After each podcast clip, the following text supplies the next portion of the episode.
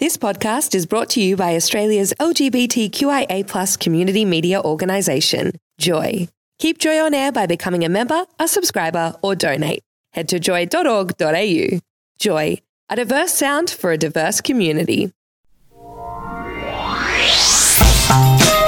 Taking a look at the issues surrounding the health and well-being of our LGBTIQ communities, this is Well, Well, Well, brought to you every week by Thorn Harbour Health. Welcome to Well, Well, Well, where we delve into the issues impacting and surrounding the health and well-being of our gender, sex, and sexually diverse communities.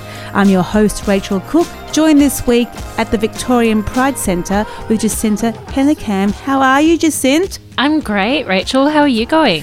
I'm very excited because you know I am quite the AFL and AFLW fan. So today we have on um, uh, Tilly Lucas-Rodd, who's from the St Kilda um, Football Club, who will be talking about visibility, uh, well, lesbian visibility in sports ahead of Lesbian Visibility Day, which takes place April 26. So we'll be chatting a little bit about what it means to have that sort of representation um, in sports. What Yeah. does visibility mean to you? Well, visibility means a lot of things, but especially in the context of sport, it's been really interesting to see how things have developed, especially over the last like few years.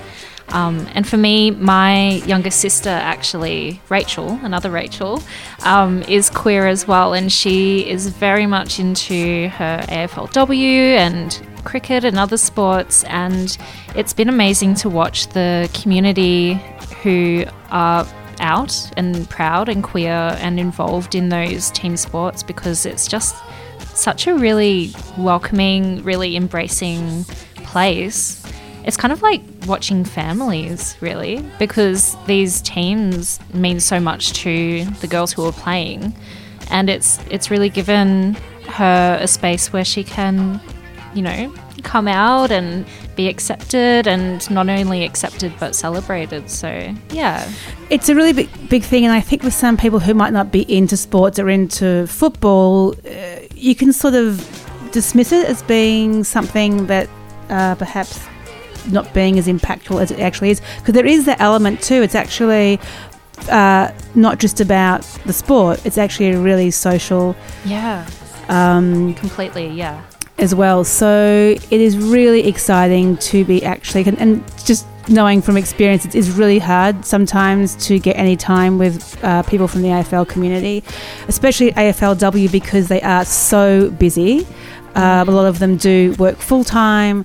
Plus, they're role models, so they're doing a lot of media. Plus, they've got you know their lives to live. Uh, you know, really interesting article by Kate O'Halloran in the ABC the other day about just how hard AFLW players have to work to the point where the coaches, a lot of them who've been ex AFL uh, players who are now coaches in AFLW, saying they have never seen athletes so exhausted as what some of these women are who are playing in terms of those stories of them falling asleep on the way home from training because they're working full time, they're training full time, all their other media com- commitments. So that the fact that we have some of them standing up and being role models as well is just hats off. You Yeah, know, just incredible. incredible dedication to our communities. So we will be speaking with Tilly Lucas-Rodd from the St Kilda Football Club. That's all coming up after this. You're getting well, well, well with the team from Thorn Harbour Health. And we are joined now by Tilly Lucas-Rodd, who is a star player at St Kilda in the AFLW.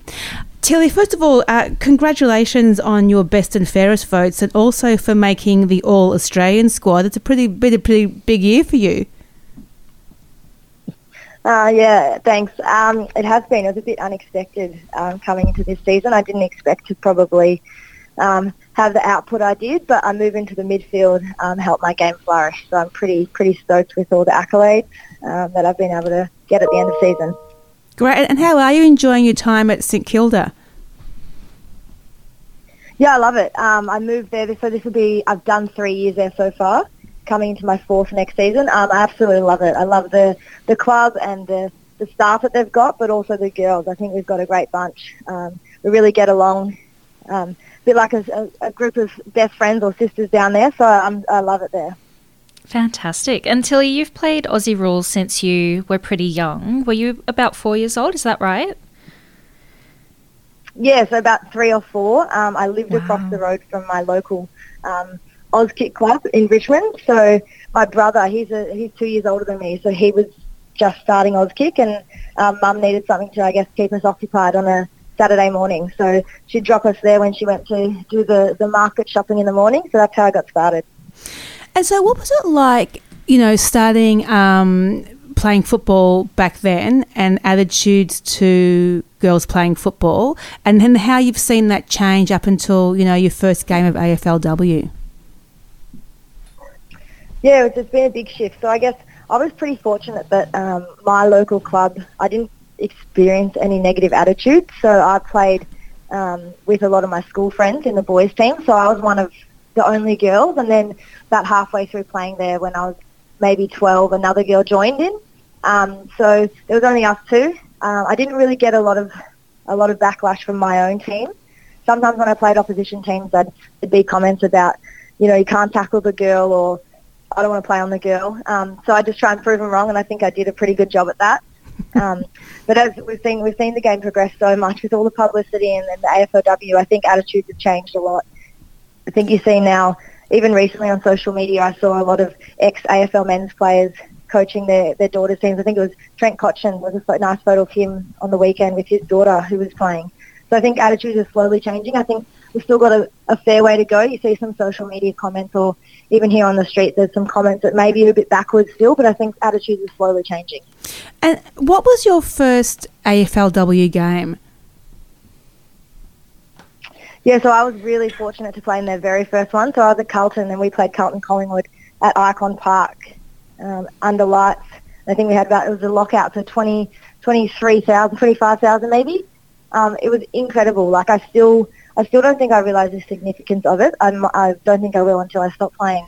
Um, but you know, to hear the stories of how much it means to older women, I think that's the main thing. For me, it was an incredible experience. But to hear how much it meant for the older women, the pioneers of our game, you know, they're in the stands crying because finally it happened. Maybe not for them when they're playing, but to see other people get to experience that, it's a pretty incredible feeling. I was actually at that game, and it was that was absolutely it was like being at a moment in history. It was, I don't think anyone was expecting the level of emotion, um, and I remember people were jumping mm. over the fence to get in because they, they couldn't get in, and yeah, it, um, yeah, an amazing yeah. moment in history. Yeah, my cousin actually, I think her and her partner were locked out, so they um, jumped one of the fences. I probably shouldn't say that, but yeah, they jumped the fence to get in. Um, but yeah, it's a pretty pretty significant moment, I think, that will, like, yeah, it's etched in history forever. Absolutely. Tilly, who were your sports role models growing up? Was, Was there anyone who really stuck out for you? Mostly men's football players, as um, hopefully now young girls and women can say it's, it's female players, but I was a huge Melbourne fan growing up. I used to go to the MCG with my extended family every week to watch Melbourne. So people like Cameron Bruce, Brad Green, David Neitz. Um, I have a really cute photo with some of them at a Melbourne Family Day with my face painted um, in Melbourne colours. So those those players were kind of my idols and people I looked up to. And what about actual um, LGBTIQ role models? Was there anyone who was publicly out at the time? Not anyone that I can remember significantly. I think for me, um, my mum's best friend from high school was is gay, so she's a lesbian, um, and I think that she was my first, I guess, visible um, queer role model or person that I knew that was in the queer community. So I think for it was it wasn't someone you know a, a role model on TV as such, but someone actually in my everyday life. And I think um, as I got a bit older and started playing, I played cricket as well. So the, my role models were often people that I played with in a team. So when I was you know in my teens, I played women's cricket, and I think um, I saw a lot of powerful queer women that were really proud of who they were, um, and that they were my role models rather than you know a celebrity or someone like that.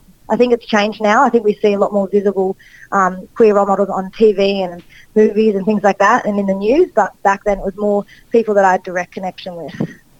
Yeah, absolutely. And we know that there are a significant number of AFLW players and you know, women in cricket and soccer and other sports who are part of the LGBTQ community. Do you think that players feel comfortable being open about their sexuality in the AFLW? Yeah, I think so. I definitely, um, I think that it's not something that I guess is overly thought about for me personally and some of my friends. It's not something that um, we double, we we think twice about being who we are and being proud of who we are. I think we've come from backgrounds and from environments where it's okay to be who you are and I guess be open about your sexuality. And I think that transpires to us being open publicly in the AFLW landscape. I can't speak for everyone, but I think most people are comfortable with their sexuality. It's obviously a personal journey um, and something that can be quite hard regardless of where you've come from. Um, but I think we see a lot of players being comfortable, and even people like Darcy and Tori, they've come out um, as non-binary. So I think people are starting to explore, I guess, that gender side of things as well, and being more comfortable with that. You came out publicly in The Age in 2019. What was behind the decision to, to do to do that? I think that was the article. Was was that with Bree? That article? Yeah, yeah.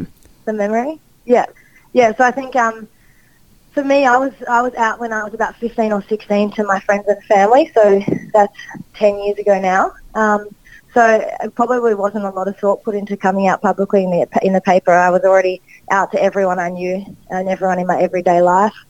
I think a journal just asked to do an article. One of um, the journalist is, is a, is, a, friend of mine, so she asked to do the article, and I was like, yeah, why not? Like, of course, I didn't think, as I said, I don't think twice about that, um, which is, I'm really fortunate not to have to think twice about it because I have great, support around me.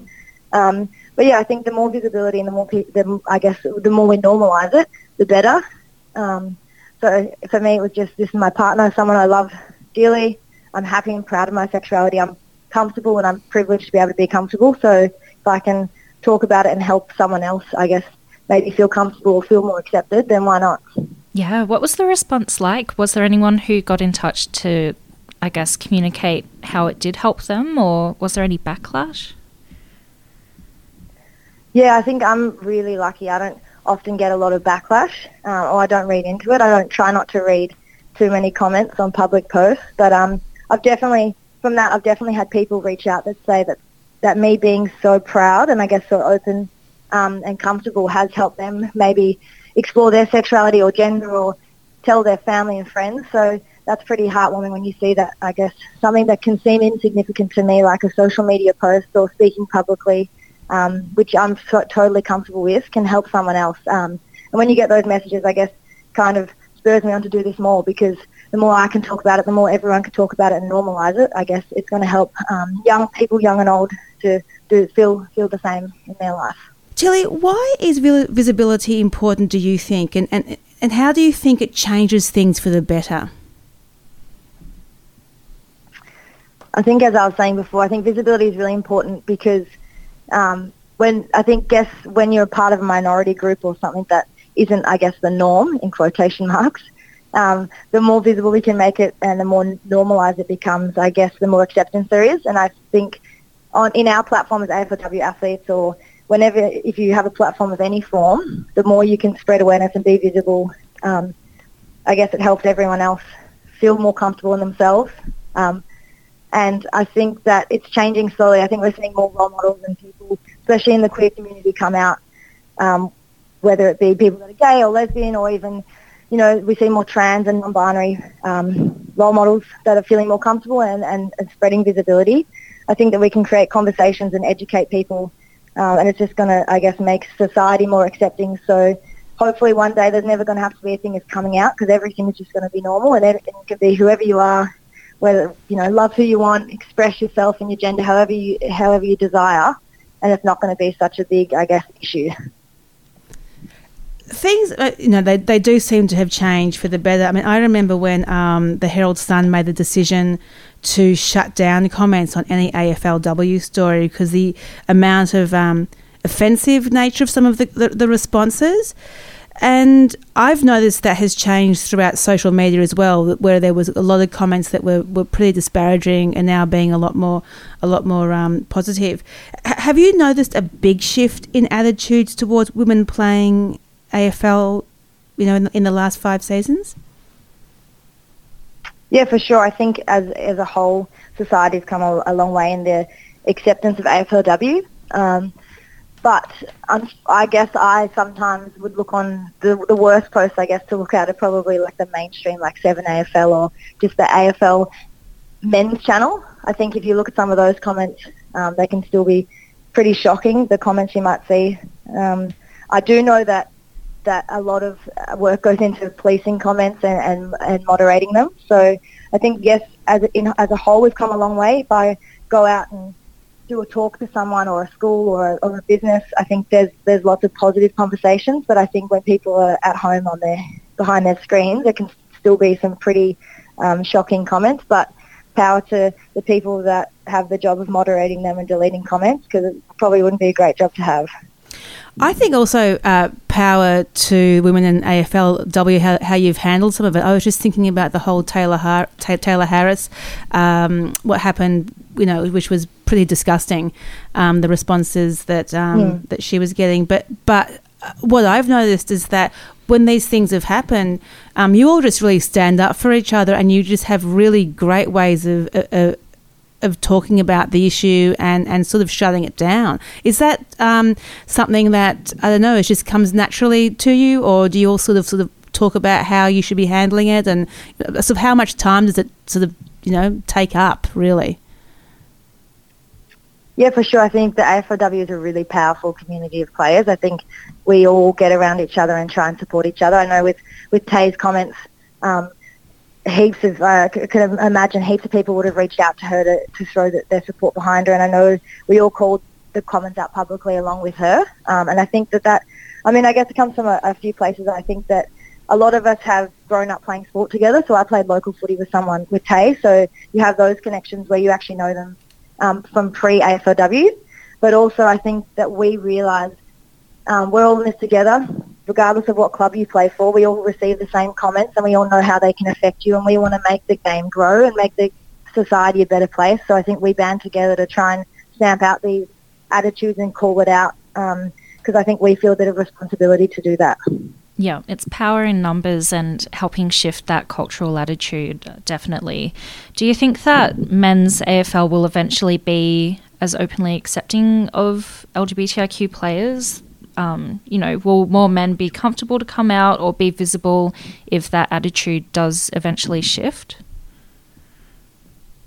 I really hope so. I think statistically, if you look at the numbers, there's there's got to be some LGBTQI uh, uh, male athletes in, in, the AFL men, um, and I really hope they get to a place where they're comfortable. I think it's a personal journey, and I can imagine the first player to come out will receive a lot of media attention, a lot of backlash, a lot of support. So maybe that's holding them back because it's, I guess, being that first one would be quite scary. Um, I really hope they get there. I know that, you know, coming from, a lot of them come from private boys' schools and things like that where I can't imagine the, the attitude that they grow up with and the environment is too accepting. Um, but I hope as, not just in the men's, the AFL space, but I hope as society, I guess, changes and, and attitudes change, that these boys will grow up in environments where being queer or being gay is normalised um, and accepted so that when they get to, I guess, the AFL space, they already have those attitudes ingrained. So it's easy for them to come out and be who they are. That's a really interesting point, actually, because I think that for a lot of us, we just think of the AFL as being this historically sort of homophobic place, and then, but really, for a lot of those men who were boys growing up through the football system and, and, as through private schools, as you were saying, there would have been just really never a space where they would have. They've never really known a space where that would have been comfortable in the first place. And hopefully, yeah, for sure. And yeah. I think like that's why, yeah, that's why I think I'm so lucky. Like I played local footy at St Kilda Sharks, where anything anything went. Doesn't didn't matter who you were, you're accepted. So I got to, I guess, discover my sexuality in a really welcoming and open environment where, you know, you look at these boys, they're not just in, I guess, that environment now, but they've also grown up in that environment. So as you said, they've never had a chance to really explore themselves in a comfortable, open environment. So I guess that that after a long period of time, I guess you would suppress things or, or be ashamed. Um, so hopefully that can change.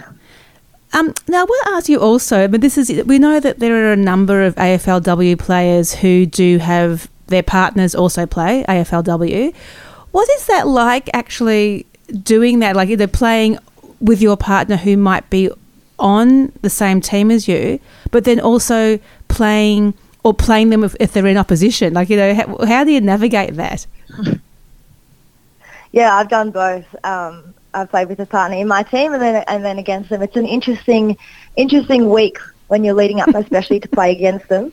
Um, you might, yeah, normally you quite you're quite open, especially when you play with your partner. I think it's easier because you can talk about things that have happened, game plan, um, selection things, like you can discuss all that. But when they're the opposition, I guess that that part's all taken away. Um, and especially the week leading up, you don't speak about game plan or anything like that at all.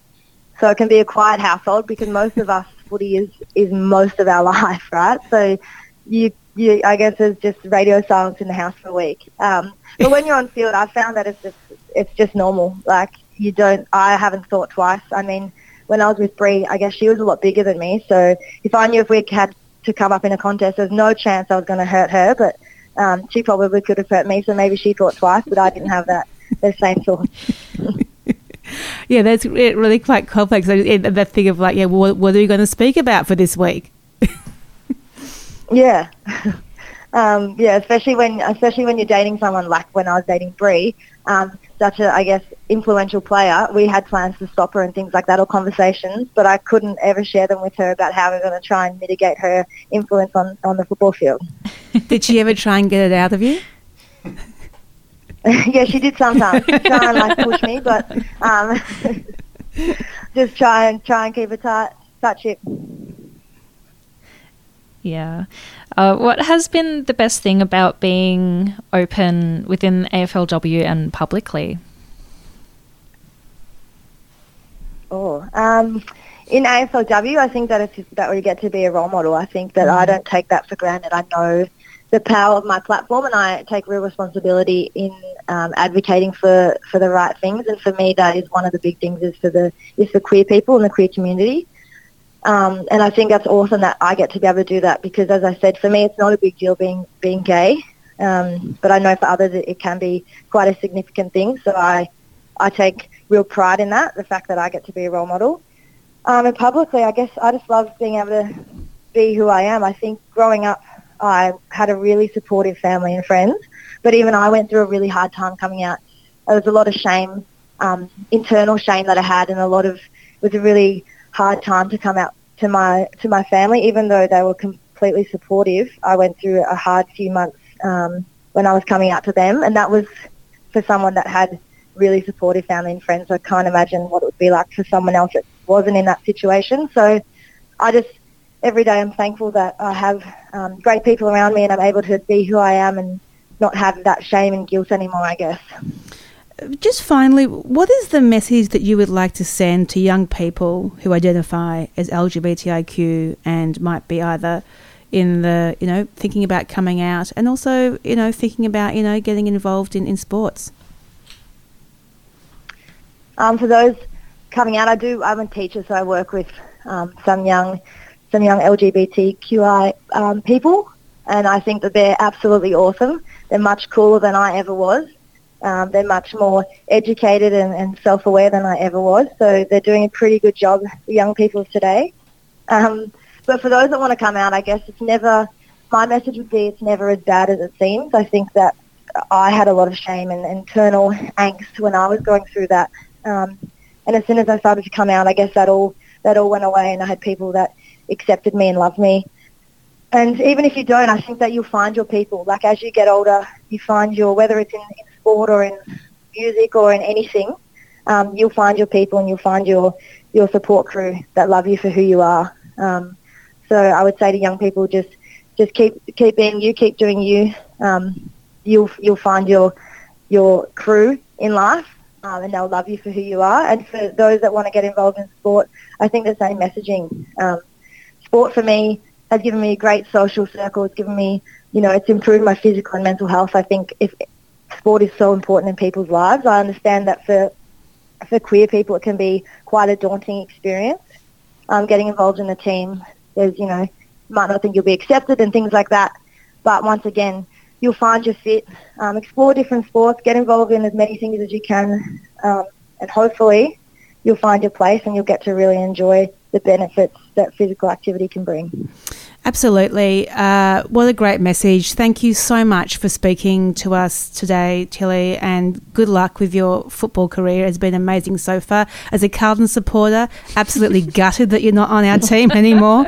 Um, but uh, yeah, good luck. Good luck for um, next season, and hopefully we'll get to speak to you again soon on Joy. Yeah, thanks, guys. Thanks for having me.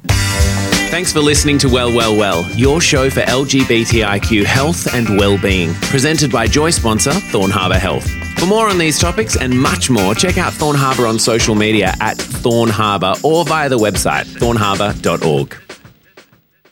Thanks for listening to another Joy podcast brought to you by Australia's LGBTQIA community media organisation, Joy. Help us keep Joy on air. Head to joy.org.au. Joy, a diverse sound for a diverse community.